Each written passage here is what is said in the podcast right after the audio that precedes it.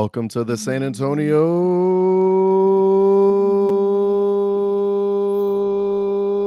Antonio FC Fancast. I'm your host, Royce. How are you doing? I'm sure everybody's doing well. Let's go around the horn. I have Rafa with me. Rafa, how are you doing? Pretty good. Pretty good. Ready. Getting back on the road again tomorrow after this Yeah. weekend. A little little trip to Victoria. So going to barbecue country tomorrow in Lockhart. So Uh, according to some magazines, San Antonio is the barbecue capital of, of the world. So let's let's hold off on that. But Lockhart, Smitty's, um, Blacks, and Kreuz, very good, not bad. And uh, well, I should have said the the face of SAFC according to their uh, Twitter feed and Instagram. Rafa. Anyway, um, along with me off, man. He cut me off. I could have been Robert. I know I had an opportunity to be it's- Robert. it's amazing that Harry is right there and he is center, and then you get Rafa right. right. Unbelievable. Unbelievable. Oh man. Harry just can't catch a break, man. Anyway, speaking of, here's Dr. Harry. Dr. Austin is in the house Dr. for all your so here's the current needs. mode. Here's the current mode of San Antonio FC right now.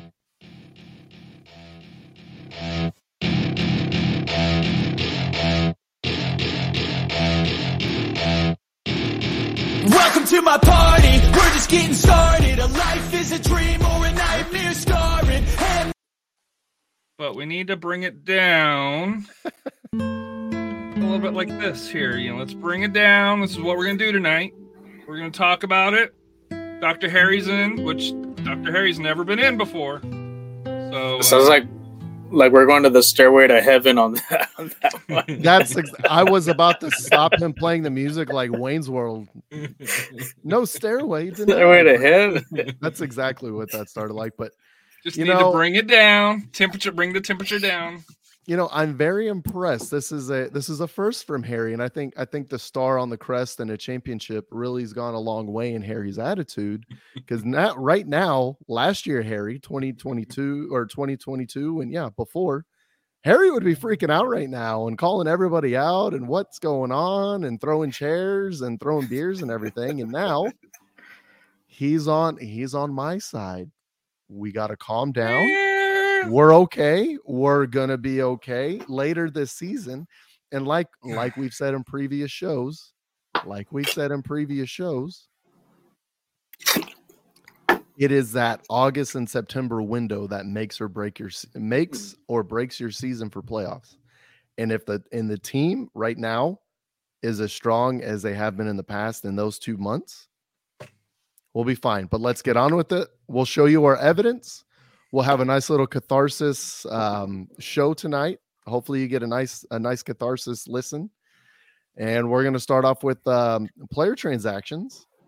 The number one transaction is the outgoing transaction, which is very interesting. Eric Hurtado was originally signed by San Antonio FC on a 25 day contract, and San Antonio FC has turned that 25 day contract into a nice ten thousand dollar transfer from DC United. So Eric Hurtado, MLS veteran, 32 year old uh, striker, played a couple games for us. Got Two uh, games, uh, uh, 60 uh, minutes, 59 minutes. about 50, yeah, about 60 minutes exactly. Um, looked okay, but just didn't quite get the system. The system for SAFC, the nine comes back a lot as a false nine, but also needs to be able to charge and um, kind of be a holding forward. Hurtado just didn't quite get in that rhythm. 60 minutes is not a lot of time in the grand scheme of things for soccer. So good luck in DC, Eric. Um, I'm sure a lot of San Antonio FC fans are going to follow you out there and and we'll and we'll be watching, and we'll be supporting you. Um, but at the same time, a really good bit of business from SAFC to get uh, 10k for out of a 25 day contract. Um, Rafa, uh, how do you uh, how do you feel about that Eric Hurtado um, uh, transfer?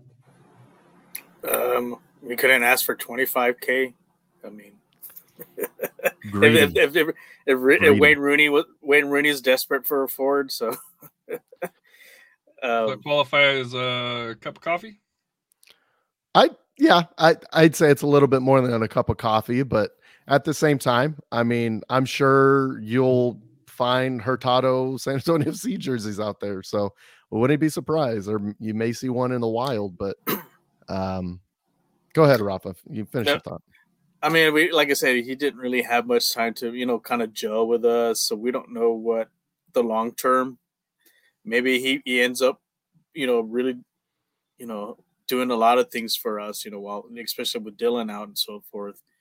Uh, but he just, we don't know. We'll see. Uh, luck, like I said, good luck to him at DC United. You know, I think his his goal is try to get back to MLS. You know, and using, you know, like I said, it just shows San Antonio is a good stomping ground to get to either MLS or get to Europe. So we do have a good system to developing players or getting you there. So, but like I said, good luck to him. And like I said, I wish a little more than 10K. Maybe we'll see what they use for that 10K. uh, maybe Dude, sir, better stars on got, the jersey.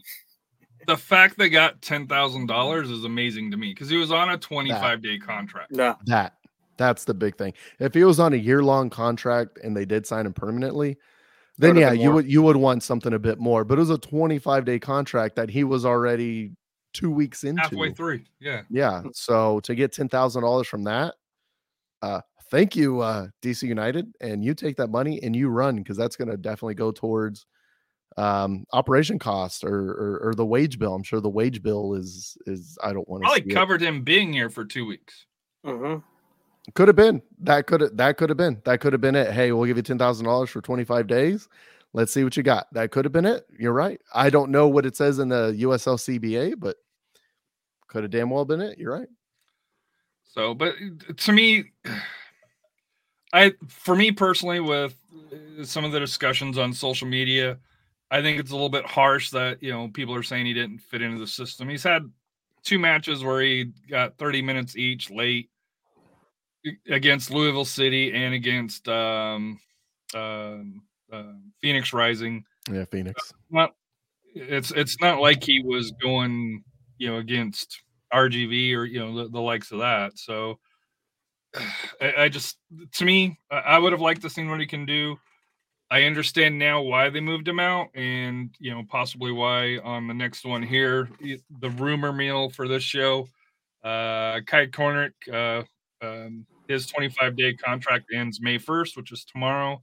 When you go to SA, SAFC roster, uh, he is not listed on there. Um, so I don't know if that's a sign, oversight, or what, but you know he, he's not listed there.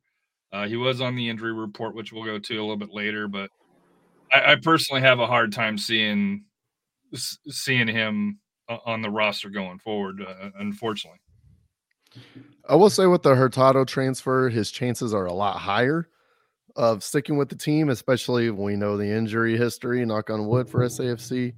Um, yeah, yeah. Uh, Coach Cano brings up a really good point that I have thought about a lot.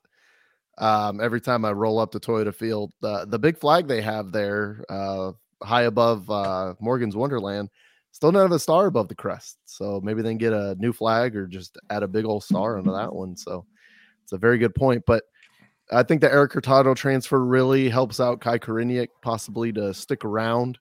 Um, As we know, No. um, hold on. As we know, uh, SAFC will make an announcement 27 days through a 25 day contract that hey, we we signed him permanently.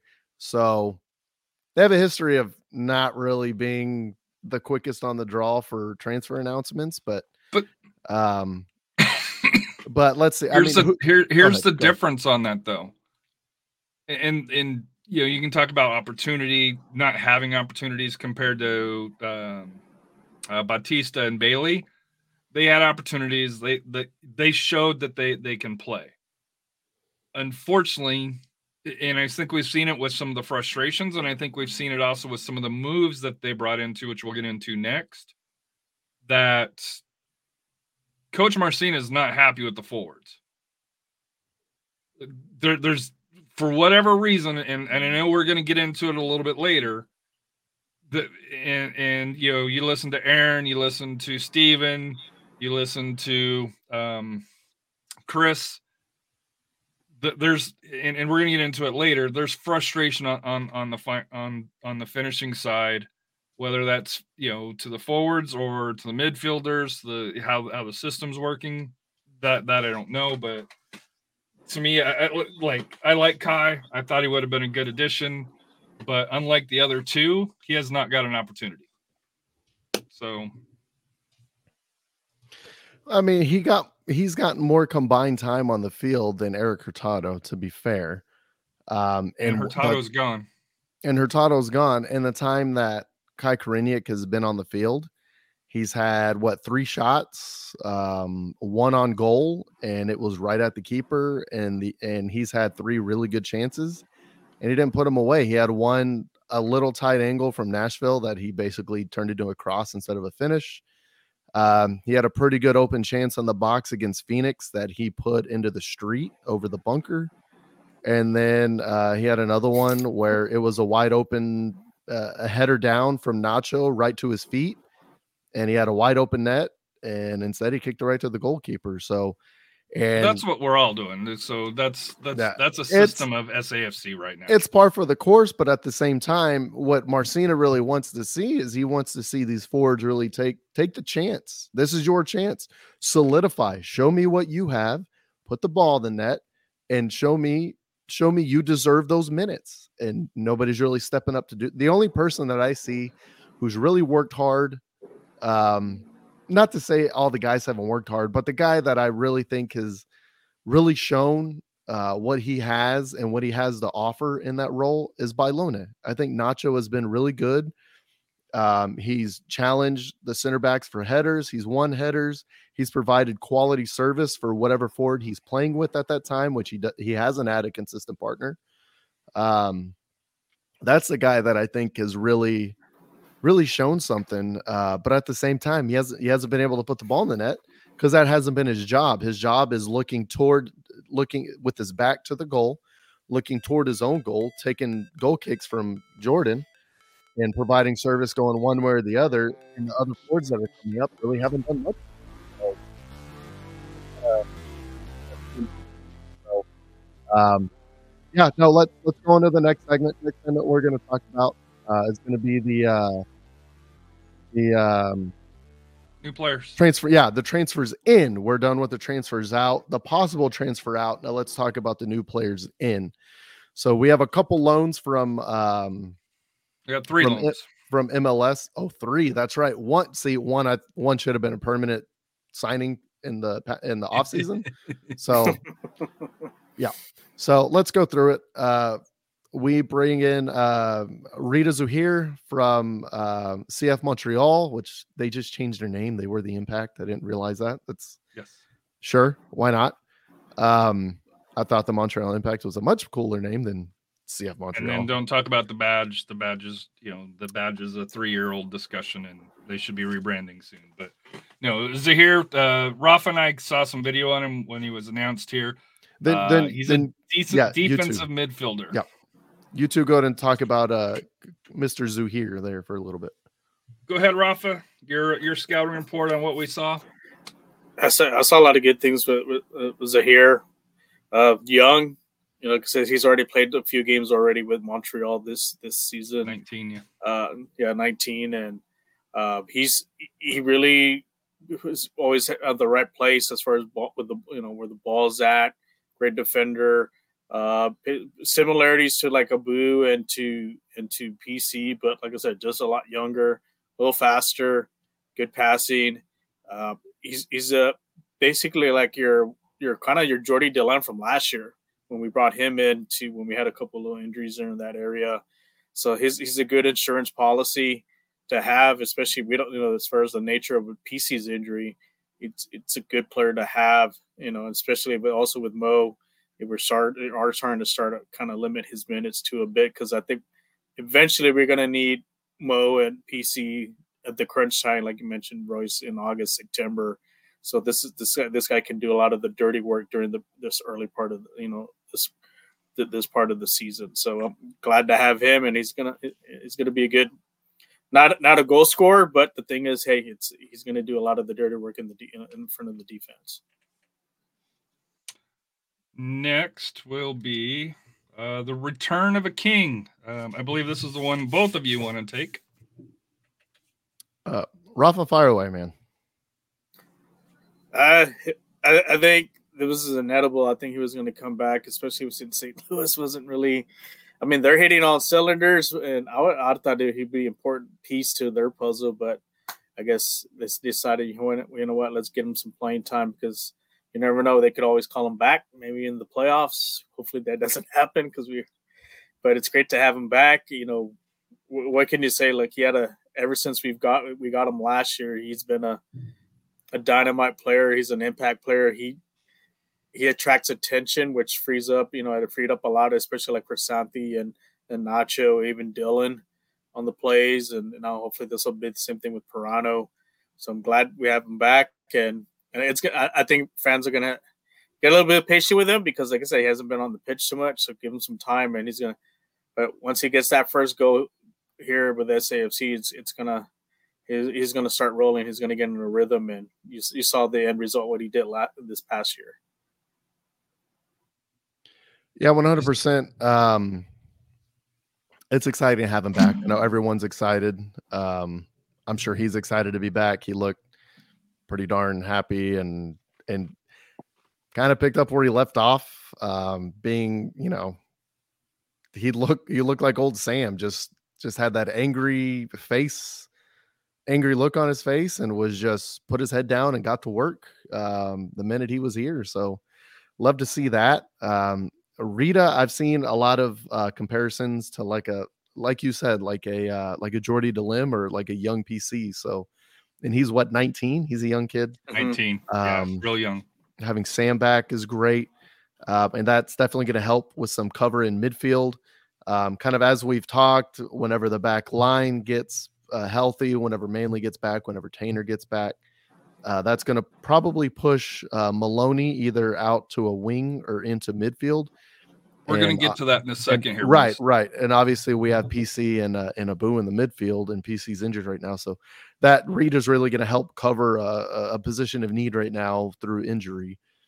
Um, Sam is back, which is great, and that's really going to help out with, um, you know, Coach Marcina's um,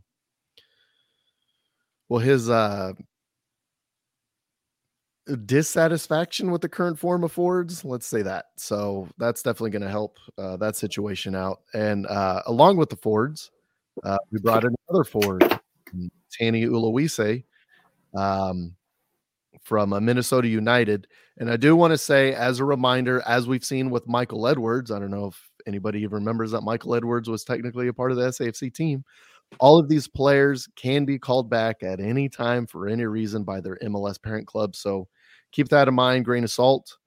Um, but we do add uh, Tani. Tani, from what I've heard, is um, fast as crap. So he's basically a just a speedster, a speed demon that's going to get forward. Um, he's going to be very much like Kamarni. Uh, from what I've heard, Kamarni really likes to go toward goal. Tani really likes to go toward the end line and cross it back, which I think could really help out uh, to space out uh, the defense because what we've had lately in this little scoring drought that SAFC has been going through, they want to go super direct. Everybody's going toward the goal. We don't get a lot of crosses in to either Bailone or now we have Adeniran we haven't seen a lot of just go to the inline and cross it back. We haven't seen a lot of that uh, in this past game in Vegas. We kind of did. We'll go through that in a little bit, but that's something that I haven't seen. We haven't really spread out the defense. We haven't utilized the wings. We keep going directly toward the goal. So all the defense has to do is stack all their players right there in the box, and they can pretty much um, you know, intercept the ball from there. But Tani, uh, we'll see when he gets a little more acclimated with the team, and I want to see I want to see this crossing because all I've heard from him is speed and crossing ability. So we'll see where that goes. Uh, Harry and Rafa, what are your thoughts on, uh, uh, I guess, on all three of the signings, uh, just as a whole? What does it show you? So, um, and do you think they should have looked elsewhere for other signings? My concern, like, I understand bringing back Big Sam. I understand that. Um, Tani and Rida, um, to me, and and this might be something when when we get to the drawing board here in, in a second here. is having too much depth possibly a bad thing? Because that's a lot of egos in the locker room when you're bringing in a lot of a lot of high caliber players. Um, you know, along those lines here. I know Man City gets away with it. We're not Man City um, for it here, but to me, that's that's my only concern. And I know uh, Coach Marcina likes to see competition, but I'm wondering if having all this talent here, where players aren't necessarily comfortable in their roles, if that's part of you know, if, and we'll talk about it later, but if that's possibly part of it here. So, to me, you know, Tani and um, uh, what's the what's the, what's his name? Rida. No, no, no. Kai. um, Kamar- Carmarni. Marnie Smith. Yeah, Kamarni. To me, to me, isn't that the role that Kamarni was supposed to be filling? No, I, I don't think so. Because they're both center forwards according to what the positions that they play. So, so I th- there's a couple things about Tani. I think the number one thing, the number one thing is is what he provides speed, player yeah. the player wise. Number two, you have to remember he is Canadian. He's a Canadian uh, international. Who else is a Canadian international? Anybody? Right. Alen Marcina. Alen Marcina is Canadian as well. So I think that has a little bit to do with it. To be honest with you, um, in that he, you know, And he's raw too. kid- He is raw. He's exactly. Last year he graduated from uh, St. John's, was Mm-hmm. drafted by Minnesota United. Uh, Minnesota United. The reason why he's here is to try to fight and get minutes because this is a higher level than than MLS Next Pro. So we know Next. why he's here. The question is, can he fit? Can he break into break into the lineups?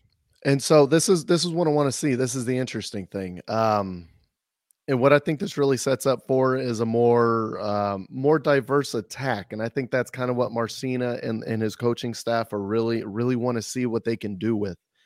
Um, that's kind of why I say Kai probably stays because they're trying to come, you know, they're trying to come up with answers, trying to come up with new schemes. Everybody's seen the Marcina project for two years, and it's be- it's nearly the exact same thing that they've been doing for two years. Uh, some people are, like I said, some people understand how to play against it. You stack your back line right there in the box, probably going to have some success. Um, so they're trying to change, and and a big thing that we're missing, and this is a thing that we'll we'll go over later. What we're really missing. Um, we'll come back to this page. Um, we'll come back to this page after we're done talking about the game results, because I want to Okay. talk about all three of us are going to have a discussion of what do we think is missing and what do we think are the slight changes um, uh, that Marcina may need to look at to really improve things. Um, and I think with the signings that we've seen, we're on the right track um, as far as what they want to slightly switch up and what we're missing. And I think the biggest important thing is what we're missing, and that may take care of itself, or we may need to look elsewhere for that. So stay tuned. Um, we're going to talk about the two game results, bring that transfer music up a little bit, and uh, we'll be right back.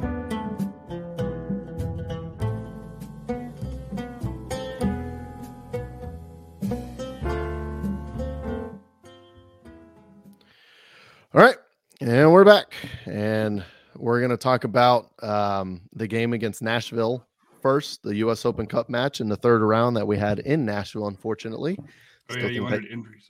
That's right. I, I still think that game. Well, I'll, I'll I'll I'll list them off. There you go. I got him here. Um, unfortunately, um, this game wasn't in in town. I think the U.S. Open Cup needs to change a few things. Number one is pay for some decent broadcasts. Good God, that was horrid. And number two, I think the lower level should host, or the lower seed should host. I think that's what it should be. So if it goes up, um, you know, if it's an MLS team versus MLS team, have the team with the lower seed hosting, um, or, or the lower ranking in the in the MLS standings host. If it's you know USL Championship against uh, USL League One, let the League One team host. I think that's how it should be throughout the Open Cup, um, just to give those teams exposure, give them a little bit of excitement. If you really want to build um, homegrown soccer, you really want to build local soccer, you want to get butts in the seats, get an MLS team to a League One or a League Two team that's that's being successful and going through this tournament. That's how you do it. That's pretty simple. You get all those butts and seats in those lower leagues, they get all that money. Hey, guess what? US soccer has a bunch more money than they would have had in general. So, other than you put a League One team in an MLS stadium, not a lot of people are going to be there, or you put a USL championship team in an MLS stadium. How many people were at that Nashville game? 2,000, 5,000, maybe. So, you put that game Uh, they in said 54, 54, 50 54 there you go 5400 you put that game in san antonio to sell out you got 8000 so that's i'm gonna get off my uh my soapbox there that's just one of my things that i thought but um let's go through the injuries injuries um for safc before the nashville um, game that were reported is uh dylan's out with a lower body injury tanner's still out with a lower body injury PC still out with the lower body injury, and Osokar unfortunately still with the personal issue. Um, so those three were, or I guess those four unavailable, three through injury. Um, and the starting lineup um, was Koreniuk and Bailone, kind of as a, a striker pair, which is interesting to see. The midfield had Kamarni Smith. Um, you had Loera start and uh, Jacori uh, in the sixth spot, where you normally see um, you don't normally see Abu there. Um, left wing back was Bailey starting. Right wing back was Gomez.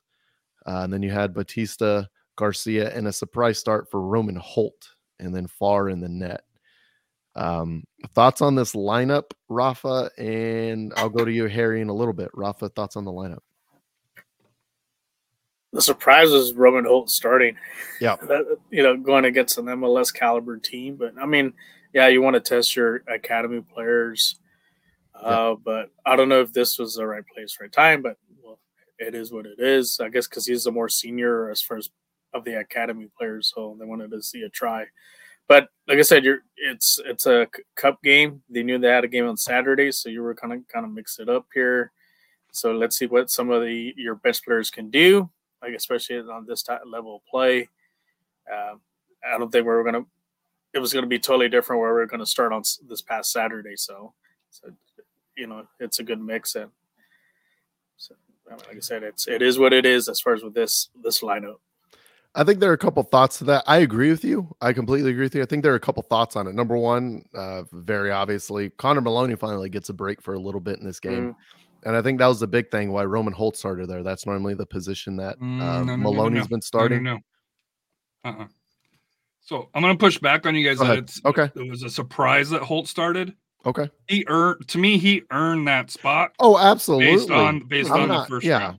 I'm not. So I'm not. I think I'm not saying No, he no, no. didn't earn it. I'm not saying he didn't earn it, but I think uh, because in that match he played center center back. So if you were to say he was in the same position, he would have been center center back uh, in between Garcia and Bautista, but he wasn't. He was up uh, kind of on the right in a On the right different side. position. He was in a different position, and this is what I'm saying. They were trying to give Maloney a rest. but it wasn't And Maloney. hold on, that that's who It's that's who what Manley. It's Manley because No. Manley subbed in for Holt. late. No, no, we didn't. Maloney came in. Maloney Yeah, came Maloney in. for came Holt. in. Manly Manly came in way Mm. later. Yeah, yeah. Man, uh, Mal- Manley came later, but Yeah. Maloney came in for Holt. Maloney came in But- for Holt because that's been but his in- position. And yeah. and what what happened? What happened was Holt's normally in that Garcia position where he doesn't do a lot of movement. It's right there. You stay around the box, and when a ball comes in, you clear it. Like it's a very clear thing. That's Uh, yeah. did in the game against um against Leon, Mhm. and that's and that's what uh he's used to. Basically used to was being that he's center center back. being a, but- a sweeper.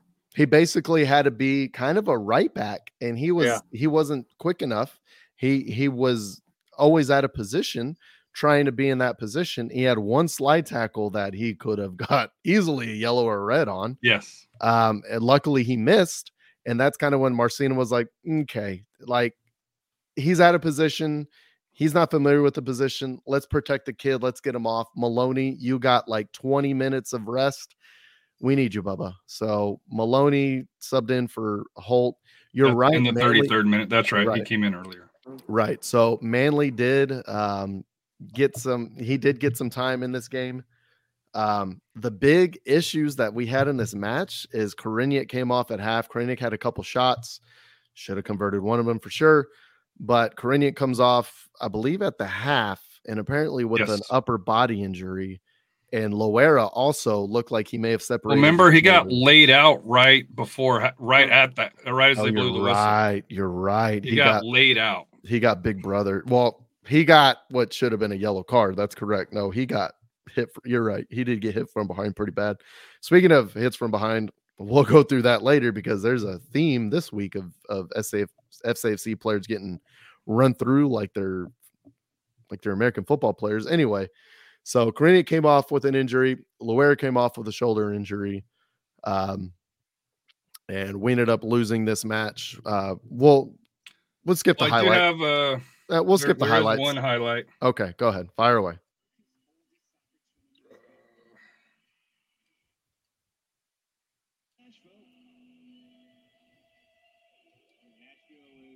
Oh shoot! Uh, hold on one second. I had it all Uh-oh. queued up. What happened? This this this was a winnable game for us. I, I think we showed some aggressiveness in the beginning, and I saw we saw some good things, you know. And, and I think we Nashville kind of was panicking a bit that's right. uh, on on this Why on this game. I, I agree that this game was definitely winnable for SAFC. If we would have gone, if they, I guess, if the script would have gone what we Mhm. had a lot last year, where we score early first and then we defend, we definitely could have seen this one out for sure. Um, the goal that they scored, um, Go, I'm getting Gomez, it queued up here. right? Gomez kind of gets caught fall uh, gets caught asleep, uh, gets caught unaware, kind of a lazy jog back, and instead of uh, passing the ball back to Jordan, tries to keep it. Once again, this is a pattern. We'll see this in the next match. Just a loss of focus, loss of game speed, loss of awareness. Ball gets taken off of him, cross goal. So, and it was completely unavoidable. Gomez is 100% at fault for it. And um, it's just a lapse in concentration. It happens. Um, and unfortunately, it happened here. Um, we did, like I said, we did have a couple clear chances on goal. Unfortunately, we ran into a very familiar face. Um, the former Austin FC goalkeeper, uh, Panicco, is the apparently backup. No, Austin Bold. I'm sorry, Austin Bold. Excuse me. You're right. Uh, R.I.P. Austin Bold. Um, their former goalkeeper, who we ran into a lot, and he goalied us a few times where we'd outshoot them a lot. Um, unfortunately, yeah, freaking Panicco. Uh, but um, yeah, that's kind of what happened in that match. Uh, we had our chances. We just, you know, as a microcosm of what SAFC is going through right now, we uh we didn't finish, and that's it. If we put our chances away, Here we go. Here, this should be the. and their lineup wasn't the strongest, but they did bring uh, Bunbury and they did bring in a, a few of their MLS vets in. And when they brought him in, this is pretty much what happened. But right here, uh, No, it's still not it. that's not it. Nope, nope, nope, nope. Right there. Here we go. Yeah, you're good. So here's the Passover. He Maloney's lets up right there. And that's yeah. Maloney lets up, yeah, and he's wide open out there on the side. Maloney kind of slows down because he's like, "Oh, Shannon's there. Shannon's going to play the ball." Shannon never plays the ball. He slows up too much. Ball gets taken off his foot. Crossing, into what's his name, Zubas. And They pulled to San Antonio. so, yeah, you could. That's say what we that. do. You could say that we caught someone on unaware and cross goal, very direct, um, but very simple. Shannon should have done with it. He didn't do anything. He gets run by, uh, as I tweeted, Fafa Picault. Fafa Picault was on the field for um, Fort Lauderdale Strikers when Marcina won his first league championship with the San Antonio Scorpions in 2014. So interesting little that- fact there. Uh, amazing that he's still playing nine years later. So he's had a pretty good, that- pretty good little career for himself. And that video is by uh, BR uh, BR Sports YouTube uh, in Nashville and San Antonio FC. We'll just cover everybody uh, for that here. So that, um, But, unfortunately, but that did it was- bother you that they lost though? It didn't bother me. I don't like to lose, but it was a winnable. it didn't game. upset me that they lost. Right. It, there, there's, there's three things that I feel about this. It was a winnable game. Yes, it would have put a little bit of added, added games, uh, for sure, which is you know, we are increasing the squad. We would have seen a lot of the newer players. So I think it would have been, I think it would have been nice because we could have got a lot of the newer players to get some time in the system, to get some experience in the system. I think it would have helped a little bit. At the same time, if we would have been on the road again, it would have been kind of a a, a butt Well, you know where we would have gone. We would we would have been going up to Austin. There's, Probab- there's no doubt in my mind that Okay. that, that the envelopes would have been greased. Okay, bold, bold statement, Harry Austin. Uh, Dr. Harry, Dr. Dr. Harry is not Dr. Harry on that one, but yeah, Dr. that- that's where Um, you know that that's back to conspiracy Harry there. But I, I think it would have been nice to to to win. At the same time, Nashville brought in their MLS vets, and they are one of the better teams in the league in in MLS this season. So they kind of did what they'll do. At the same rate, it was really a lapse of concentration that did us in. Um, it was completely unavoidable, and and I think we should it should have at least gone to extra time or PKs. But at the same time, it's good that we avoided that extra 30 minutes of uh, field time for everybody's legs, uh, especially because we had most of our starters out um, toward the end of, that, end of that match. And the third thing that I want to talk about, and it's the most unfortunate part, we did have those couple injuries in the match, and that's the number one thing you want to avoid in these kind of extra matches, the, the cup yeah. matches. And we had Loera out, who's a, a big member of the midfield, and he looked really good in this match until he got shoved over, and I, it kind of looked like he separated a shoulder which hopefully it's just a mild one. You pop it back, or you know, you just he just had a little stinger.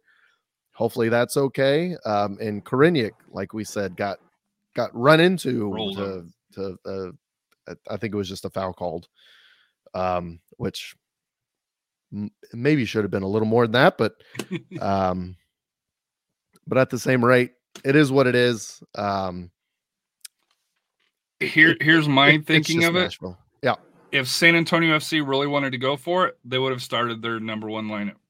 Yeah. How they how they did how they started because when you're playing an MLS team, you want to get on the board early, especially away. Yeah. You want you want to you want to get you want you get that goal early, and they had opportunities. To all fairness, they had opportunities to get it. They did, you know, just like the last four games, five games, they haven't been able to do it.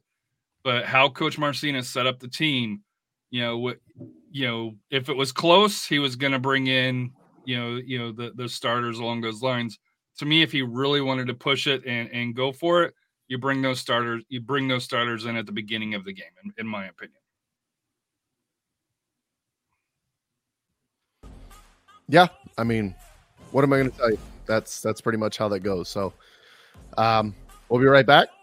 We're going to discuss uh, this past Saturday's match. I Uh, love the chase and the hunt, and I set the pace when I'm running. I always take what I want, and I always give it 100. Don't need a bank, no, I'm funded. Play the game like it's nothing. I'm always thankful for something. Don't take for granted, stay humble. Now wake up! It's time to look at the enemy. Look in the mirror if he is no friend to me. It's not. All right, and we're back, and we are going to discuss the.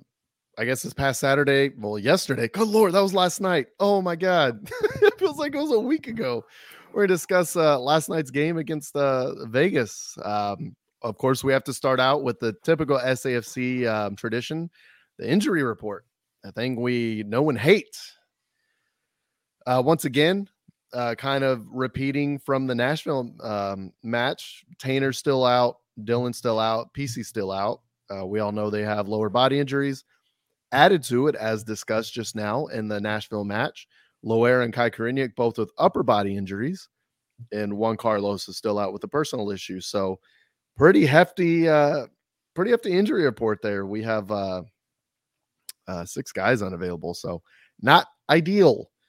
Uh, but luckily, we have made those signings that we've discussed uh, earlier. Um, another So guy on that the another guy we got on loan that I haven't discussed yet, but Isaiah Parker um, is obviously in on loan from. MLS. So, so I mean, we got Isaiah, we have uh, Zouhir, we have um, I'm sorry, Parker, Zouhir, Adeniran, and uh, Oluwaseyi here on uh, on loan. So that's a pretty strong uh, little loan lineup there. Uh, should have Edward. Zahir too. isn't here but- yet uh, because he's Okay. coming from Canada. So uh, I think that's the reason why he hasn't appeared Hmm. on anywheres.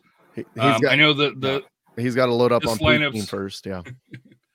this this lineup's a little bit hard to read uh, with here, but uh, the subs for this one here were Mercado, Manley, Gomez, Hayes, uh, Maloney, Kimarni Smith, and Tani. Uh, and so the starting lineup looked uh, looked like this. Rafa, you want to go over the starting lineup, or Royce, uh, whoever? Fire away, whoever wants to Rafa. Take it. Uh, that, I think the it speaks for itself that that lineup. You know, we're we're gonna have a dead end start. Paramount with Nico. That's like those are our two strongest forwards. Uh, Pirano and Hernandez. Like I said, you bring in Hernandez in from you got you got to you got to see what you have with those two out there. Abu, like I said, your natural leader there for the holding mid. Uh, then you have on the wings, like I said, you got um with Parker. You know, you got to give him minutes coming from FC Dallas, and then um also then ba- Bailey. What can you say about Bailey? He's been he, he's been the it. surprise of the year. He's he's earned it. He's, he's I think he's probably the steal of the USL as far as him and Bautista. I think we found two quality players. You know, kudos to the recruit the, the scouting department there at SAFC because they're going to pay dividends towards the end. And then, like I said, you have Garcia, and then also Manley there to finish the roundup, the, the back three, and then you have, like I said, Farr. So good, strong lineup. Like I said, especially now we have two quality forwards going trying to get try to get some goals in and get it going. So my thoughts on it, and, and I expressed this to you. I was a little surprised Abu was in there over um, Hayes. I would have liked to. uh, I would have liked to see Hayes in there. Um, I- I- you know, but I understand Abu. Uh, and you know, my question is, once we get done with this, is how do, how do you fit the puzzle together? Because, um, assuming Tanner comes back healthy, and he mentioned that he's coming back soon, Manley's already coming back, and we know he can play where Maloney does.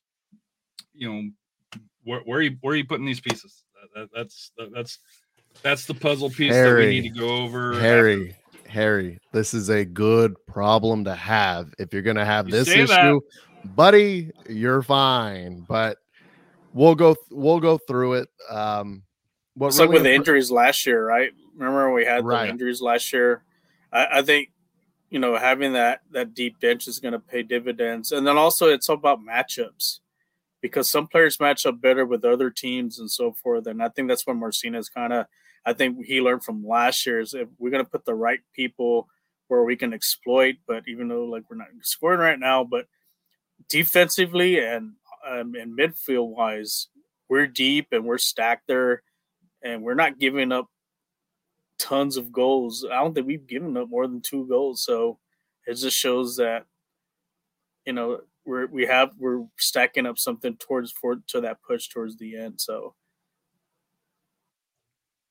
Yeah, I don't think we've given up more than one goal this season in any game, No, have we? I don't think so. Can you even think of one? I think it's just been either one one or one nothing games, uh, one or the other. So, uh, except for the first game, which was three to one. But yeah, um, I think that's kind of how that's gone, and I think that's very accurate. That um, that this is going to help with with matchups for sure. Um, and if you look at how Colorado played um, Sacramento, which gave them their first loss of the season, um, there's a lot of there's a lot of things that um Who lost? a- a lot of Sacramento, Sacramento, Sacramento hasn't lost.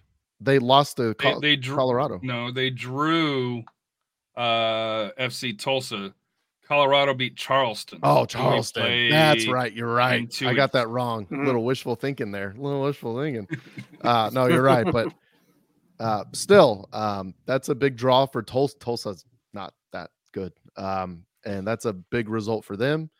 Um, and at the same rate, um, for Charleston to lose to Colorado, that's an At awful home, result for yeah. them. Yeah, that's an awful result for them. They're supposed to be uh, one of the league leaders, but once again, it's the uh, USL Championship least.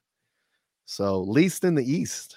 Um, so we've we've kind of seen that before. Yes, Louisville beat us, but hey, what are you gonna do about that? Uh, but in this match, if we wanted if we want to go to the highlights, um, there were a couple highlights. There's a couple interesting moments in this one. Um, we'll start with the PK that uh, starts out. If you're watching live, you get to watch the highlights. If not, you unfortunately get to listen to me talk about them. Uh, toward the beginning of the game, I believe it was. Uh, I mean, I was there. I can't recite the minute, but maybe it was the fourth minute, sixth minute, somewhere on there. Very close Seventh to the beginning of minute. the game. Seventh minute. There you No, go. first shot is first minute. Oh, well, minute number two.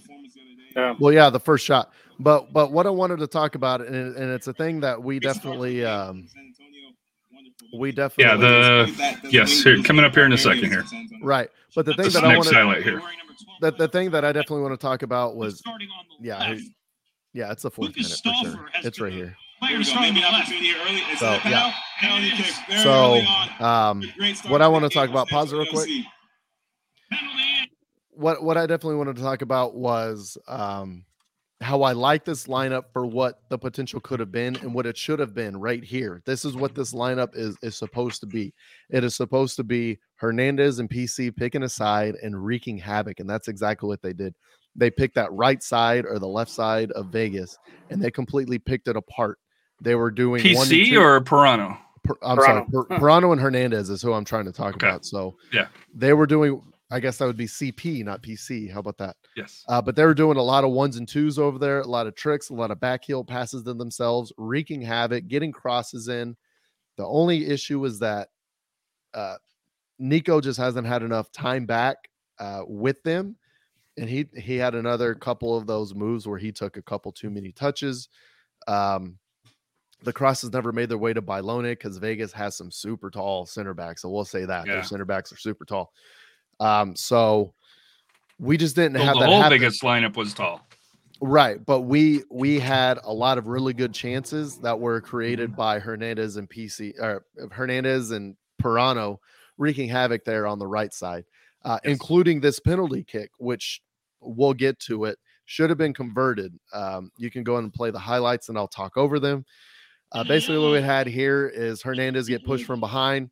Hernandez takes it, or was that? Oh, I guess it was Nico. It was Nico that gets pushed behind. I, full disclosure, I was getting my wife a margarita when this happened, so I barely got to see it uh, over the railing. Great to capitalize So, on the mistake. Yeah, Nico got fouled. I thought it was Hernandez. Hernandez gets the penalty kick. The first one that he takes here, he's going to shoot to the right, his right, goalie's left. Goalie comes off his line pretty darn early on it. So Uh, Hernandez, great save by Diaz. great save. he, he came off his line.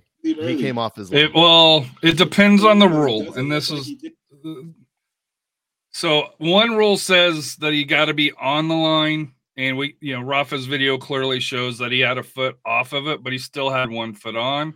So these are the people- new rules. These are the new rules. Right. The new the new rules that IFAB has implemented are there's no what is it harassment of the player or anything like that. You have to have both feet on the line while the penalty. A lot of it is to try to get the score the most possible chance to Right. score in this moment, and they really have cut cut down on a lot of the advantages that the goalkeeper can have. That one foot off the line, hey, that's it. That's that's what needs to happen. Those are the new IFAB rules. So on this then one, he gets a retake. he gets a retake and he gets in his own head he decides to go to the other side and it's an even worse penalty on the other side because it's it's in the middle it's up in the middle it's a horrible penalty save. And another rebound horrible. So, two- two really bad penalties from Hernandez. what i will say about this and, and the thing that i kept thinking that's just keep his team in the bad. game this early on here to the thing that i kept thinking is two things two things. Hernandez needs to follow up his shot. He needs to get used to running up and following up his shot. That's the number one thing you need to do. He kicked it he stopped watch for the rebound and then you try to go get it. You follow your shot. But anyway the big thing that i'm going to say is that hernandez has not had a lot of playing time since he left michelin he didn't get a lot of playing time he played for them in the at the um i guess in the beginning of the season for their calendar so that's like august through pretty much the world cup and then didn't see any time so he really hasn't played any games. He hasn't had any game action since pretty much the World Cup. So that's nearly six months ago. He hasn't played in a match. So this is his first one. Um, the nerves were there. He played with Pirano really well, but he just hasn't had a lot of game time. So, and I think that rust really showed in this one. Rafa, how'd you feel about those two uh, PK tries? I think he just over he overthink those two PKs. But uh, one issue I'm gonna I'm gonna bring up prior to the PK, you know, we see Pirano and him fighting over for the ball. Who's gonna over, who's gonna take the kick, which was the same case it was last week. Um, and against Phoenix. I, I think Yeah. Marcina needs to address this and select who's going to be the official PK taker. I don't know. Last year it was Santi, and then backing him up was Tanner. Since Tanner is out, you know, he's got to accept. He's got to make a. He's got to tell the players, "Hey, this is who's going to take it, and that's that." And then this is the backup who's going to take it, and so forth. And that needs, you know, to see that on the field. I think that also. I think messed up messed up the penalty kick too because you know that little that little friction just you know kind of also kind of got into Martinez's It was noticeable to where Yeah. Maloney had to come back from the back, come up and tell the guys to cut it out. And uh, they had that on the first one. And then after he missed, there was the discussion again. Now, to be fair, um, and this isn't this isn't being given a lot of, of credit on here. Both Pirano and Jorge, you know, did a hug and smiled and you know along those lines. But to me, I, I think part of this feeds into the frustration. Not only we're seeing it on the field, but we're seeing it also. We're seeing that which is causing frustration in the stands and on social media as well. Um, they're they're seeing, you know, uh, you know, let against Phoenix it was Nacho and it was Pirano, um, and you know I think both of them wanted wanted to score. Um, obviously, you know Jorge's looking to get on the board uh, for her, make a first impression. Pirano's also trying to make an impression, but it's it's not a good look. And, and to me, that goes to the coaching staff on not having clear orders of who's supposed to be taking taking the taking the, the penalty kicks and having it understood by the by the team. And this is where I disagree with both of you wholeheartedly. Um, you see this a lot in a lot of teams where the players will be like, I created that penalty. I deserve to take it. I'm surprised that Nico didn't take it. But what I I I don't think it's Nico really the- wasn't even up there though. right, right. I think that's who should have taken it because he's the veteran, but maybe he doesn't take PKs. Oh, thing that I say will Sam say- doesn't take it. You know, Sam maybe maybe Sam Medeiros should take it since he's a striker. The honestly, the person I think should have taken it was Fabian, the the set piece guy. He should have taken it. But let's let's go here. Hernandez brand new to the team.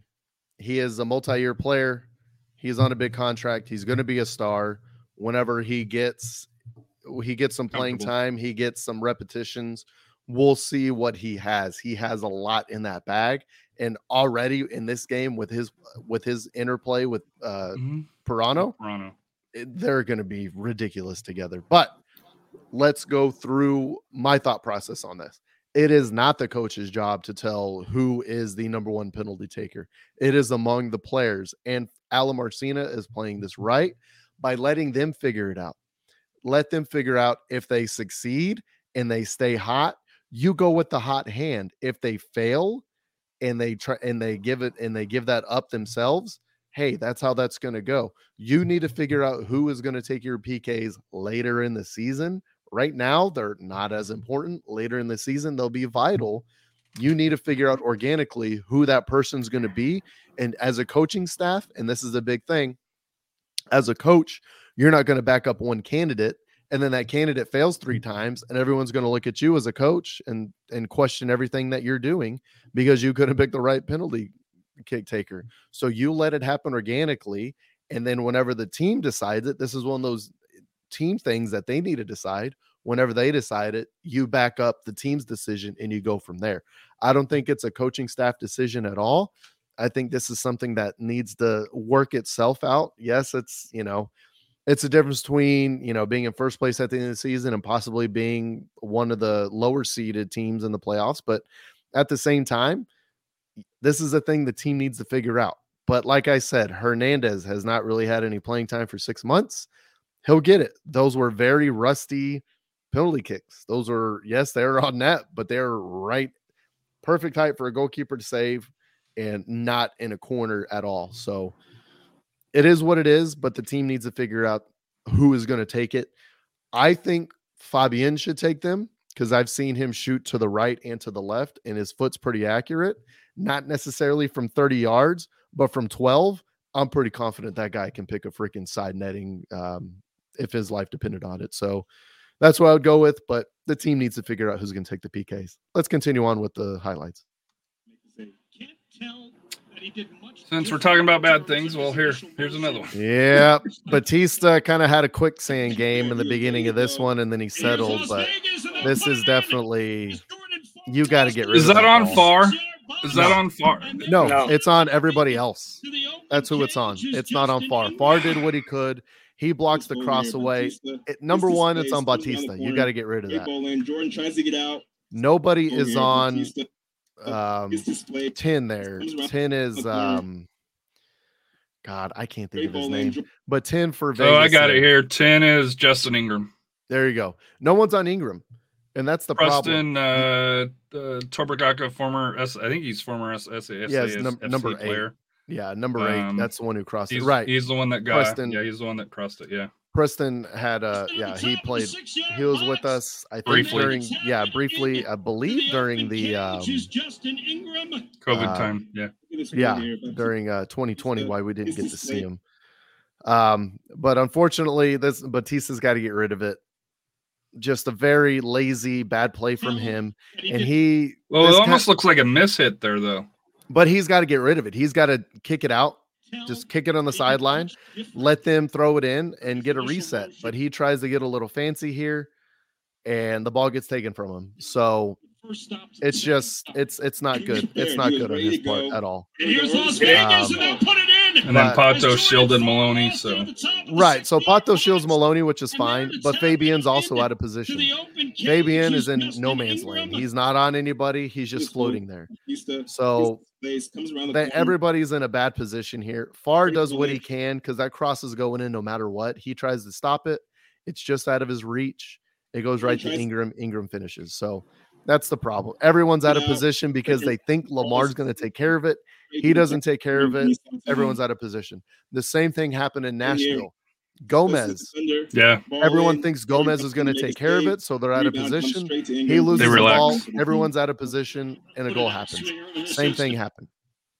This excites me. I know we talked about the negative of uh of um Jorge. This one excited me a lot. The service on corners. Oh yeah, no, for sure. It, it was impeccable every time. So this is what I mean by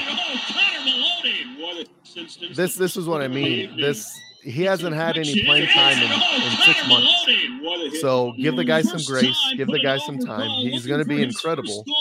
And AJ, You sent me a text saying number eight's not good. He is good. Just calm down, buddy. Get go, get out. Wonderfully. And my dog is Unlucky there. my dog's being my dog. Um, but no, the everything else in this game from Jorge Hernandez was really good. It's just that miss PK, and that miss PK could have de- it could have been a quicksand game for him. He could have missed that. He could have just spiraled. He could have got a red card. He could have Right. gotten angry. He didn't. He played really well with Pirano. They set up a lot of chances. We just didn't put many in the back of the net, uh, except for uh, Christian Pirano doing Christian Pirano things. Let's go ahead. Don't worry, Matt. We had um, Royce here. He tried your internet. He's he passed on it in, in the garage here. So No thanks. no thanks. All right. All right. let's- Let's, watch this. I was uh, getting Majesty. my daughter Nacho because she wouldn't, wouldn't go Oh, by herself. no. So Oh no.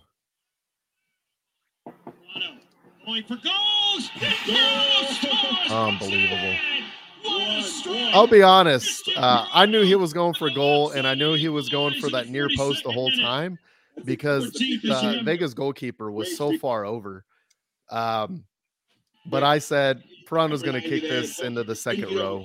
Like he's he's going to get a little excited that the goalkeeper's off. I don't think he's going to put this on net. And he put it right where he needed to put it, uh, right on the goalkeeper's glove. He pushed right in the in the goal. So really nice free kick. And the other thing, and, and Rafa can attest to this, the goalkeeper strained his His left shoulder, right? his left shoulder, yeah.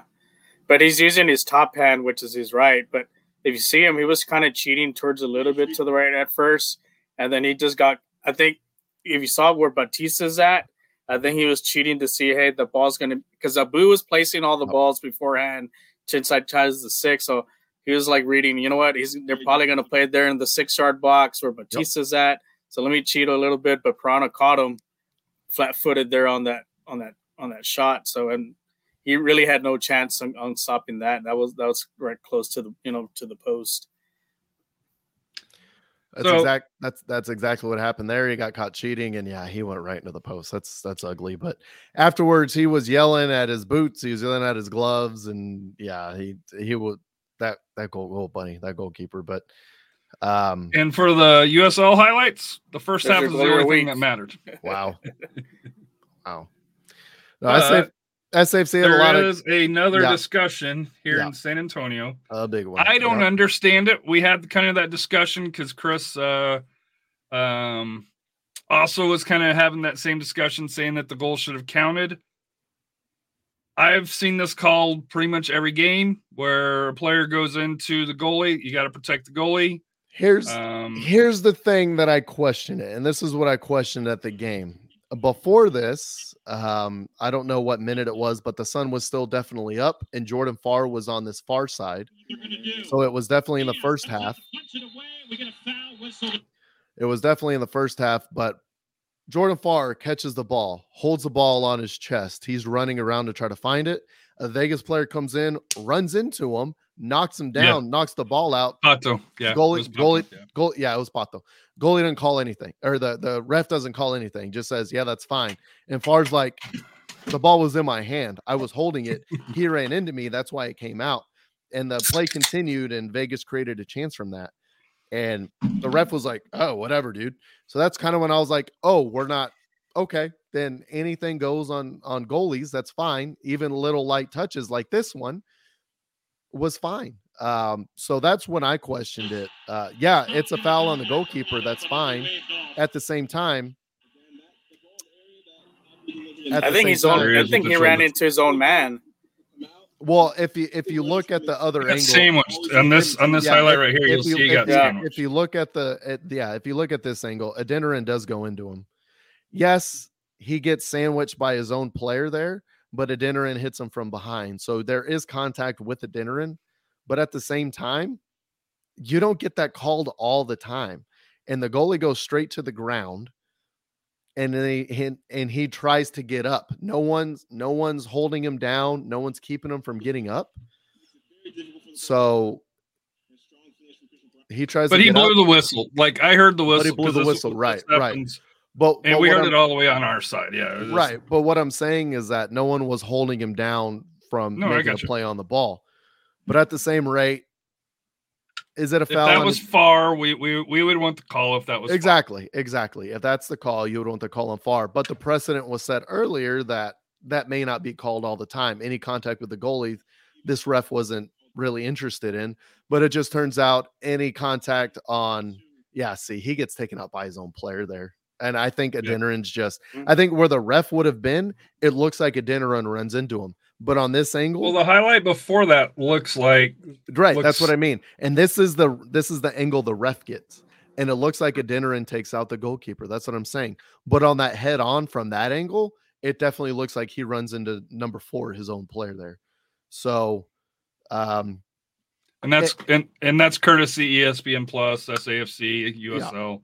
Um, that wasn't part of the YouTube package, but it it it was a pivotal play late in the game that it, know, it, I've noticed USL's keeping their package to four minutes. Yeah. it, it- And it so- definitely was. And there's a lot of very creative, interesting calls and no calls from this ref, which we see a lot. So, what I will say is there's a consistency of not great refereeing. SAFC has to overcome that.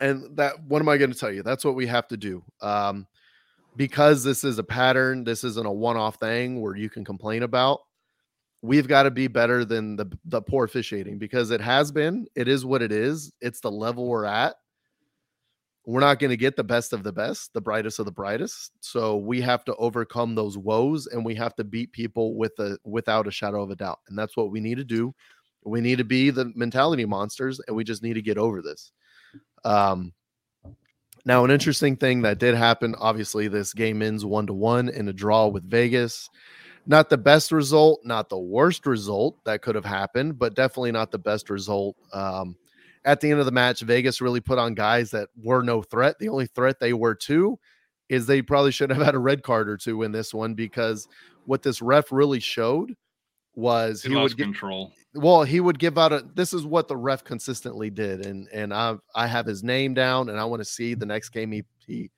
uh, officiates into a field if he does the same damn thing because it was annoying. He would give a deserved yellow card early to a player that would go in hard and then that player would constantly go in hard just as hard and he he would refuse to give a second a yellow. second, yeah. he would keep that red card in his pocket even though there were the the exact same foul happened over and over again. 99 took three or four dives andrew carlton hated andrew Boo-boo. carlton took three or four dives Yeah, Andrew, yeah. so just em- embarrassing from vegas but they got the result and they played the ref how they wanted to play the ref like kudos for knowing who the ref is and that he's just going to keep that red card in his pocket and it's just a threat. The goalkeeper got a yellow card in the 67th minute very early and kept doing the same thing.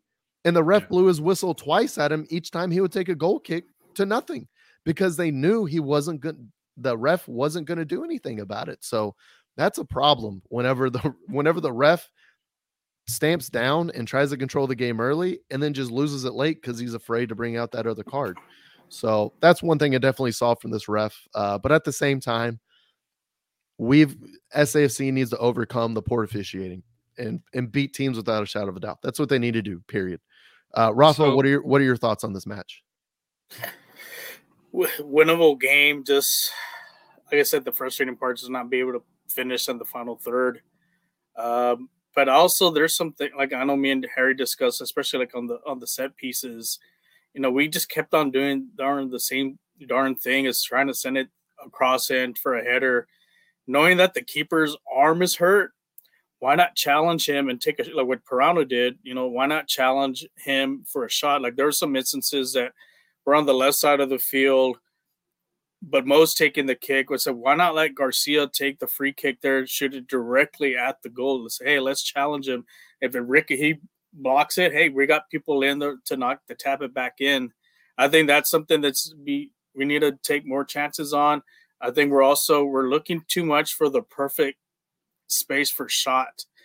Once you have a space, take the shot. Even if it doesn't go in, or if it hits a post, someone's gonna be there. To, like I said, someone's gonna be there to tap it in. We got the guys that can tap it in. Now that we have Sam back, he's good enough to get those, you know, get some of those in those rebounds. I, I think that's going to be a lot better consistency there. Um, the compact play, we need to spread. I think they've already figured this out. We need to play the ball outside. And one of the things that we uh, during the game, every time we play the outside, we hurt, we created chances. But every time we play everything in the inside, there was really no space to maneuver. Uh, there's narrow. one play that yeah, we're too narrow. If there's no space on one side, hey, let's swing it around, take it to the other side, or flip or or switch it, switch it on them. There's times that we had Gomez send it, send it to him one v one. He beats his guy. Now we, he's got a shot for a goal or for a cross. Same thing with Bailey. So we need. I think the formation wise, if we want to get goals, I think we need to switch to a three four three. Let's get to that way we can have some people outside, but also our inside players can get some space because we can pull that defense out and then play that like you mentioned we're going to bring the guys that are going to cross the back end but we also can play the ball back up to the 18 and create some space for shots. So i think the 352 is more of a defensive look but i think the people that we have now and who were brought in now we're equipped to play a 3-4-3 that which which we did last year and every time we play that formation we put in some goals. And i think this is a, i think this is the time to now to go back and switch to that formation What's very interesting about that is that I did notice a, a little wrinkle in the formation in this Mhm. match. Um, and what I did notice, and and this is Marcina trying to get Maloney more involved. A, a huge thing that SAFC is missing, and we'll go back to the segment that we were talking about. We kind of teased earlier. The biggest thing, there are three things that this team is missing very, very much right now. The number one thing is Mitch Taintor. The number two thing is PC. The number three thing is Justin Dillon. And the number four thing is Maloney in his normal outside spot. Those are the things that we're missing. And it's and uh, Marcina and his coaching staff gave a little wrinkle early in this match when SAFC was dominating possession, dominating in chances. What happened was that you had um, you had Maloney push up, you had Zico move back, you had Gomez move back, so you had pretty much a four back, four in the back. You had four in the midfield. You had Maloney as a winger, and you had uh, Hernandez kind of come out to the left a little bit, and you had Abu and Christian in the middle, and so you had a four-four-two, and you had Nico and uh, and Sam up front. So for in possession during certain points in the in that in the match against Vegas, you had a four-four-two that they tried out to try to get Maloney a little forward to get him to kind of take some initiative and get him in the attack because that's a big thing we're missing. Those late runs, kind of uh, Maloney, kind of getting in the Weston McKennie role almost, where he he has the late he has the late runs in. He provides some depth around the attack. He is a very important piece to the attack, and him being on the back line at a necessity is kind of killing the attack.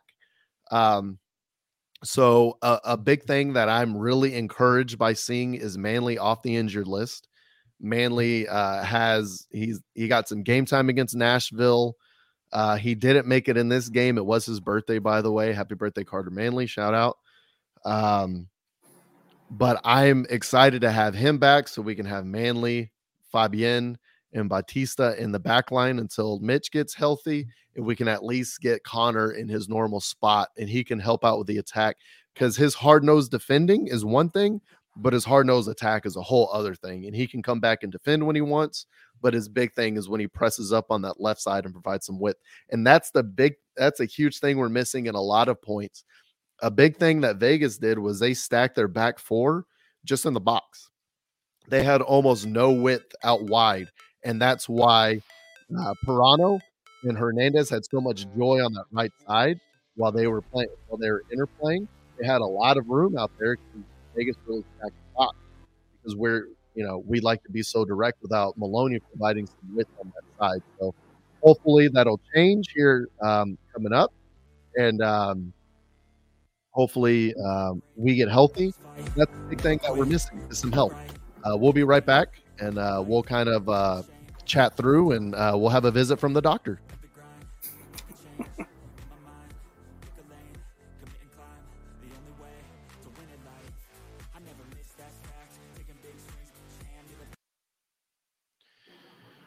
All right, and we're back, and I'm going to give uh, control over to uh, Dr. Harry. Doctor.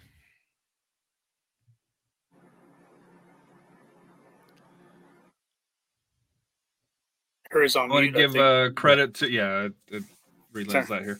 Give credit to uh, at Sporting underscore Texas Guru. Uh, I said, "Stay calm amongst the store. SAFC have the strongest side we've possibly ever had, but it takes at least a month for that many new players to reach a cohesive understanding tactically." Uh, but then he brought up this, and it's a XG um nine here. So right now our xg is 1.88 our xg allowed is 1.19 so there's a xg difference of 0.69 our goals for is 1.53 our goals allowed is 0.75 but the expected goal and what we're actually getting is down three quarters of a goal which is what we've talked about. And and that's why to me teams go through these cycles of you know you know where they where they just can't score. It happens with every team. Uh, you know, even the, even the great teams like Man City, uh, Rafa's uh, Real Madrid. You know, along those lines. There's there's just sections of the seasons for whatever reason they're not, and and that's why to me I was hoping for for the first Vegas match for them to kind of open up the scoring, but with multiple goals. Um, obviously, that didn't happen. Um, we got to hope for when we go to Vegas, and that's why I'm hoping for this three game road trip. We go to Vegas, um, who plays on Friday night, and then turns around and plays us on Sunday night. Which so we'll have to talk about uh, when we do our show uh, next week, because uh, maybe during the uh, game. So we'll have to discuss that. Um, following week we travel to Charleston, and then the May 21st, the, the final match, we go to Detroit City, which I will be going there. So that's 17 days away uh, for that here. So uh, or that's when I'm leaving in 17 days, I guess I should say. So to me, and, and you know, like I said here, you know, the reason why I said the doctor's in, we've got to figure out with all these pieces that we have. And then I'm going to ask you this question here, Royce. With all these with all these uh, additions, what does that mean for Juan Carlos Azócar? Is do you? I myself kind of wonder if he's, and we don't know what the personal issues are. I myself wonder if we actually see him see him anytime soon, just by them bringing in all these additions. And to me, you know, like I said here, how do you fit the pieces of the pieces into a puzzle here? So, I mean, we'll see uh, with the future going ahead. I think, like I said, I think Azócar's and his family are going through something that's much bigger than soccer. Right. So, like I said, uh, I'm going to give him the grace. I'm going to give him the time to figure out and sort out what's going on. And I'm not even, I, he's a part of the team. Yes. I'm not going to discuss him in the future at all. We'll figure it out. They'll figure it out as it goes. Um, but right right now is not the time to talk about Azócar. We're going to continue with the squad that's available, and then We'll we'll see off the board. we'll, we'll exactly. We'll see what happens in the future but let's move him off the board for now. Uh him coming back this season i think will be a bonus. I think that would be a great thing. Uh but right now let's leave him off the board for now um until we get a more clear picture of of his return. But uh this will be the interesting thing the thing that we're lacking right now um is kind of the the midfield steel and kind of a more stable back line that will help out in the attack. I think that's the thing we're kind of missing right now. So um and like I've said earlier, Maloney not Maloney not being on that left side as that left wing back or or that right wing back wherever he's going to play, I think that hurts a lot. Um and I think hopefully, whenever Manley gets healthy, whenever Taintor gets healthy, that's where he'll be and he'll provide width and he'll provide a lot of pressing cover out there at the same rate as of right so now. So, who are you taking off then? If if you're on. putting Manley where Bailey is, right? hold on, hold on. Okay. Let me get there. Let me get there. On the other side, I think right now as a starter, you have Zico Bailey there on the right. So, uh, so as a right wing back, you're going to have Bailey. As a left wing back, you're going to have Maloney. Um, so there you go. And then where Batista's at right now, um, yeah, I think he's going to be there. At- stays there. Taintor moved over. I think Taintor's going to be on the right. Yeah, I think that's how that's going to set up. Garcia in the middle. I think that's how that's going to set up. That's exactly it. And then later in the match, when you want to shut some stuff down, um, I think you're going to have probably Maloney either stays, maybe um, Gomez comes on to provide some width, and then on the other side, you'll you'll probably see kind of more shutdown. You have Manley there on the right, and depending on the matchup, we talked about matchups. If you want to have a more defensive side, uh, and you're going to face a more attacking side, like say a loyal or possibly um, like a like a Tampa Bay. Rowdies, you're going to want Manley there on the right and probably Maloney there on the left to provide some width and some and some steel, and possibly you want to have uh, Zico Bailey out there for some attack. So we have that set. That's kind of the back five. In the middle, if uh, things were perfect, you had you'd have PC and Abu there. Um, you definitely have a Well, who are you? Well, hold on here. Who are you Go ahead. taking up? Pirano or Jorge? So I think you have a you think you have a boo there, and Ja'Cory is kind of the backup for Abu as of right now. I think that's what's that's what's happened. Right, but you said PC and Abu. Uh, in a per, in a perfect world, if it was last season, that's who you'd have. You'd have those two, and then going forward. Right now, what's going on is we're kind of doing the same experiment that we had in twenty was it twenty twenty one, where we had um, and this was always the question we had on the show for Marcina is how do you juggle um, uh, Gallegos, Pirano, PC, and Abu? How do you juggle those four for three positions? And it's the same thing we had. And in the playoffs, we definitely try to have the two attacking ones. I think we have a lot better pieces, a lot quality, a, a lot more quality pieces uh, this time to help out with that. So I think you have one six you have a single pivot as of right now. So you have Abu uh, or Jacory there. And then, yeah, I think you have Pirano and you have uh, Jorge helping out. Uh, yeah, it's either it's either going to be Abu, and it depends on what his legs will let him do, uh, or you have Jacory back there in the in the six, Here's the wild Or- card, though. or you can have uh, Zouhir. you can have Rida there exactly, and he can develop in that position for sure. And that's what I mean is that uh, it it depends on the matchup and it depends on the game that you want to go with. So it so I think it's more of hey, this is a formation. You just get to fill out the pieces that you want to fill out. And I think kind of going forward, this is what you're showing is that you're going to have a six. And then in front of that six, you'll have Pirano, you have Jorge, you could have Loera when he's healthy. Those are the guys you could have. You have Kamarni when you need some speed to, to change out in there, which we saw in this match. And then ahead of those three, you're going to have the two forwards, and we'll see who works well together in the forward, especially combining with Pirano and Hernandez. You could have um, Big Sam and Nacho like we had in this match. Jacory came on later. We'll see what Dylan does in in, in pressing. And that's going to be a big thing. Once we get that first goal, once we get that attack, once we may get a second goal, we'll see what squad gets put out there to try to see the game out.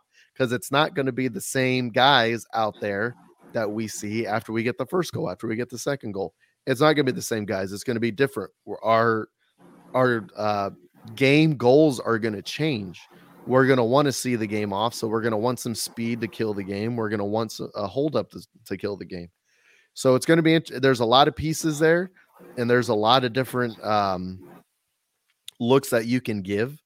Uh, and I'm interested to see kind of how things uh, come come together. But this is kind of what we're going through. Is we have a lot of new pieces. We have basically a new team, and especially with Taintor, Dylan, and PC out, kind of the three, kind of the three musketeers. Well, I guess the, the let's call them the four horsemen, along with Maloney. You have only one of the four horsemen on the field at a time, so that doesn't really help anybody out that much. And we need to build some chemistry right now while those guys are gone. So when they come back in, they can seamlessly go in, and we can you know continue on there. Rafa, how do you feel about the positions, and what do you think? I already slight know you want a three four three. Right. Yeah. Okay. For, for me, for, well, a- for a the four three for, three. for, well for the Vegas no for for the Vegas come up game against Vegas, I think we need to stretch them out. So the back three, like I said, I don't like I said Garcia, Bautista. I plug in Manley already. He needs to get minutes or he needs to get get it going. So I play Manley there. Uh, uh, uh Jacory as the holding mid. And then up top, it would be like a head of him would be Hernandez. And then on the left side, I have Maloney on the wing. And I'm Manley, I mean, uh, uh, um, yeah, Maloney, Maloney on the wing. And then, uh, what's his name? Uh, Bailey. Bailey on the Bailey on the right, and then Pirano on the right for uh, the right forward.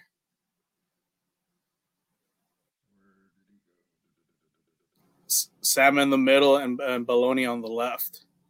Oh, so you don't have Nico in there? Uh, I, I think you know Sa- Sam and Baloney may have more of the chemistry right now since they've already played together, so they may know a little bit more. You, can save Nico to come in in the second half because they're one thing we're not doing. We're we didn't do we did last year a lot. We're not pressing. We need to start pressing teams. When we did, like you mentioned, Royce, about stealing the ball and, and converting those in goals, we're not doing that. And why are we got it? Why we got away from that? I have no clue. We have the pieces to do that. And if someone gets tired, guess what? We have next man up. We got plenty of depth to add, you know, to keep pressing teams. And we got, and that's the one thing. The difference is we're not making teams uncomfortable. But that lineup, you press because imagine the, a diamond shape. Uh, kind of. Yeah, d- yeah, it'll be a- yeah, it'll be a- yeah, it'll be a diamond shape there.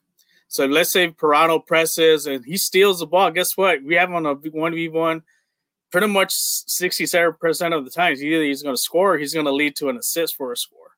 So I think that's what we need to see on Saturday. I want to see that on Saturday.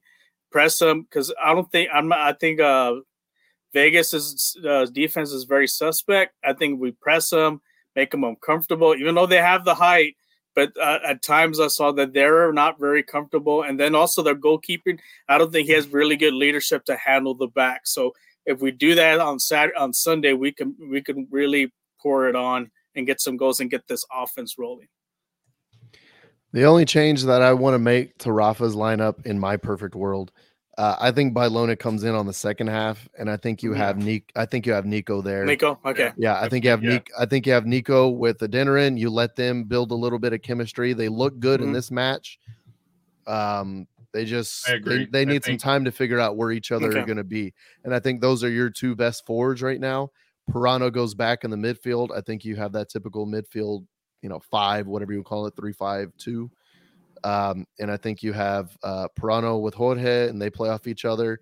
And then I do want to see Maloney there in that left back position 100%. I think he's a lot more comfortable out there. He's a lot more effective out there. But right now, he's a jack of all trades. He can play everywhere, and he's just helping out. I think we lost his internet. I didn't lose my internet. I just have uh, um, uh, I have a pitch invader. I had my kid ask me a question. So, um, but no, but I think that's what needs to happen. Maloney being up there on the left, he's a lot more effective, a lot more comfortable. And if Manley is healthy enough and he does get the medical clearance to to see at least 60 minutes, at least 70 minutes to where we don't need to sub in for him. Um, I think that's what we need to what we need to roll with. But hopefully Taintor's healthy. Um going forward, hopefully PC, we see PC back soon. Uh, and it's good to see Manley ready. And also Dylan. Uh, Dylan's Mhm. another big piece, a big pressing piece that we're missing, obviously. And it would be really nice to see him back on the field as well. Harry, what would you like to see? I I just want to see goals. And and Jose, I have not. Harry would like to see a win. Big surprise. I have not hit. I have not hit uh, hit it here. To me, it's to me it's getting Taintor and Manley back in, putting Maloney in there. For me, the big change. I want Hayes in there as opposed to Abu, just because I think offensively he, he brings a little bit more firepower to it. Um, but the up top, uh, it's got to me. You got to have Nico. You got to have Sam. You got to have you got to have Jorge. You got to have Pirano in there. Where you where you put them in because they all interchange anyways on the pitch. Um, to me, but and I do kind of here's my pushback to Rafa on the Vegas height. We you, when when we look at our crosses for here, we were three for twenty three. Now they were one for thirteen. I don't think we were successful. I think if you have you know Jorge and Christian control the ball a little bit more, attack it more on the ground than trying to go over the top. To me, we we just kept repeating it over, and I know that's the Marcina system, but sometimes against a tall team like like Vegas, I wonder if going on the ground would have been better off, uh, kind of going around, and especially with Pirano and Hernandez. Uh, Hanson, I, I think, can do it, and obviously Sam can be that poacher in the middle in this lineup. I, I the goals are going to come. It's just it's just a matter of when, and when they come, they're gonna come, and that's why for me, this road trip. excuse this I- road Go- comes go. at a perfect time because to me it's almost like the Spurs rodeo road trip to kind of bring it into the Spurs. They're going to get three games where they can go out. They're not going to have the fans. They're you know you know they're not going to have that pressure being at home. It's to me it's three winnable games. Um, Charleston's probably a little bit tougher, um, but Vegas should be a winnable game. Um, Detroit, Detroit. City they can't they can't score and they're giving up goals and even with the great Nate Steinwascher. Uh, to me this to me this road trip I I hope that they come back and the goal scoring drought's over because this team has you can see it you can feel it. And I think that's the frustration that the frustration is eh, you know and I saw this with you know online is you know was it is it with Marcina? The frustration is you can see the ideas you can see that they're working. It just it just you know for whatever reason Hasn't it- clicked yet. Yeah, it hasn't clicked. It's it's like uh the you know uh some of the attempts uh, at um some you know some of the uh, attempts by Hanson where it's just a slight off touch or you know we, he took one dribble too much. It's it's little things that are costing them the wins but you know what's what they're not costing is losses. And and i know we've had three straight draws at home. I believe early in the season last year we went through kind of a stage like this where where things weren't working as well as we as as they should. But if you watch the games the potential's there. The, the it's it's just eh, you know it's you got to let the paint dry you know that's that to me that, that that's what it is is is you know Marcina is working his magic. You know you know you taste the soup maybe needs a little bit of salt you know maybe a little bit you know for it here but it's gonna it's gonna come. The only concern is you can't let Sacramento get that get too much further ahead because Sacramento isn't going to lose a lot of games either this year and if you and, uh, you know, Rafa and, and Chris and I discussed this last last week at the game. Being at home for the playoffs matters because you know you get that home field, you get that eight thousand, you know, going through. You know, we saw what happened two years ago against Orange County. I think we were the better team. I think if that's in San Antonio, we get the W. On the road, it's a little bit tighter. Yeah, I think those are good points. Um, I, I, I do like I do like that. You got to let the paint dry, and absolutely, uh, I think, like I said, I think that's the biggest thing is you gotta you gotta let this chemistry build. On paper, this roster is the best roster SAFC's ever had. Period. Jose Jose Um, nailed it. Yep.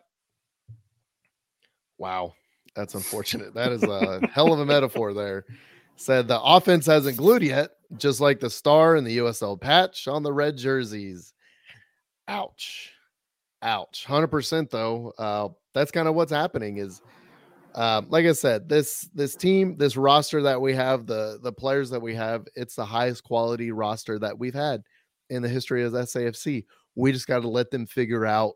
We got to let them, and this is a thing that I've been preaching since since I started joining this podcast. Is you got and uh, whenever Harry would hit the panic button every March, every April, oh no, it was the same thing for me. It was you got to let the chemistry build. And especially in the past, it was a bunch of new players. You got to let the new players gel. Yes, we have a good core of players that will give off the ideals of the team, but at the same rate, a big part of that core is injured right now. So it's kind of like we have a new team and they got to figure it out for themselves. So that's what we have going on right now. Um, we'll be fine. Uh, this team will be fine, and this team is going to do big things. And like you said, the goals are going to come. And when they come, it's going to be in gobs. It's going to be a three to nothing, a three to one. They're going to, it's going to hit. When they hit, they'll hit. But right now, they've got to figure it out first and they've got to build that chemistry. So that's kind of where we're at. Um, and hopefully, we figure it out soon. Hopefully, we go to Vegas and we completely mash them and we don't look back from this ever.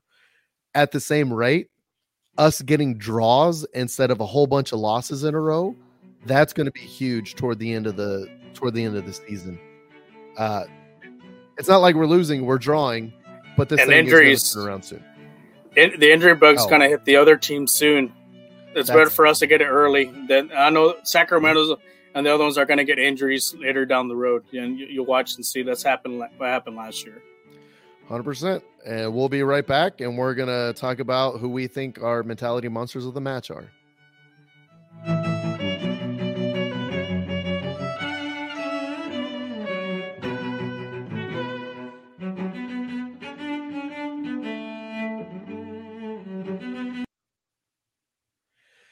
And we're back um, to talk about our mentality monsters of the match um, in the in the last couple matches. Um, let's swing it out to uh, Rafa. Who is your mentality man of the match for uh, mentality monster of the match for Nashville and for the Vegas match uh, yesterday? I think for Nashville, that's that's a little tough one. There,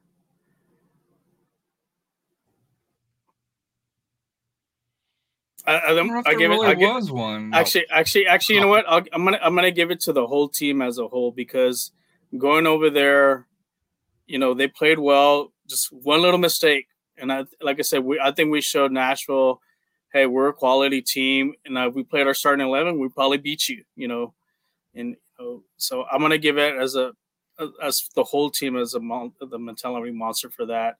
And then for Saturday's game, I'm gonna give it again to Zico Bailey. He's just like I said, lights out. I mean, he's he's if there's a an award for newcomer of the year for USL, he- that's him right there. And, and he's got I think he's got a really good chance of being the newcomer of the year for USL. Yeah, I'm gonna have to agree. Harry, who are your uh, mentality monsters of the match for both matches? So I'm trying to think for Nashville. Um I liked what I saw from Kai, but he got ran over. Um trying to pull it back up here. I know for Vegas, I'm gonna go a little bit um off match. I'm gonna give it to the supporters groups. Uh from the tailgate. Um FTC had an awesome tailgate with the pinatas. Uh, two ten is also kind of moved over, so you're kind of seeing them, kind you know, kind you know, kind of you know, the where they're not isolated anymore, and I don't mean that in a bad way, Stuart. Just you're kind of off in, in a in a section by yourself. Um, so I like that you're more involved, whether it's with the Crocketeers or um, with uh, FTC. Um, Crocketeers obviously brought it uh, for the tailgate as always uh, for that here. So uh, the tailgate scene compared to the last couple of years is 10 times better than than what it what it, what it's been. So shout out to you know all the leaders you know of the supporters groups. And then and then y- you know you, you heard the supporters group all game this game here which you know shout out to you know to the supporters group. For the nashville uh, i'm trying to go back to that one here. Uh,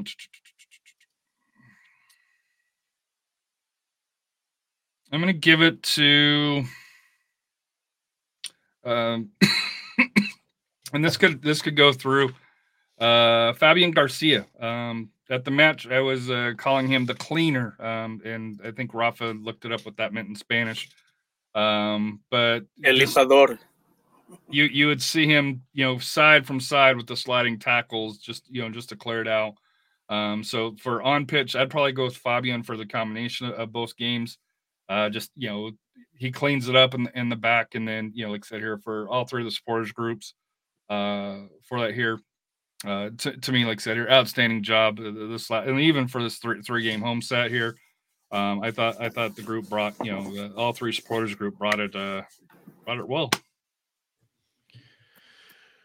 And for mine, um, I think those are some really good choices. For mine, uh, in the Nashville match, I'm going to have to go with Farr. Farr made some unbelievable saves. He made a save with his left hand that should have been a goal that he um, punched, or I guess he pushed out for a um, for a corner kick. But Farr was pretty incredible in that match. Um, and the one ball that did get by him was just a one on one that no one's going to save.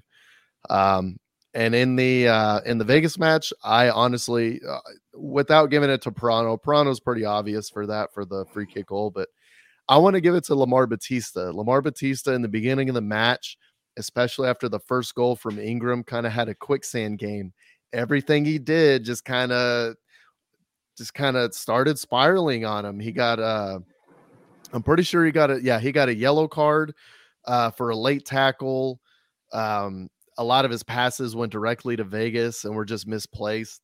Obviously, he was directly at fault for the goal. A lot of things didn't go his way, but he tightened it up. He turned it around and he turned it around into a really strong performance and really shut down Vegas uh, in their attacks. So I'm going to give it to Lamar. Lamar had a tough game in the beginning, but he turned it around and he, he was really strong toward the end.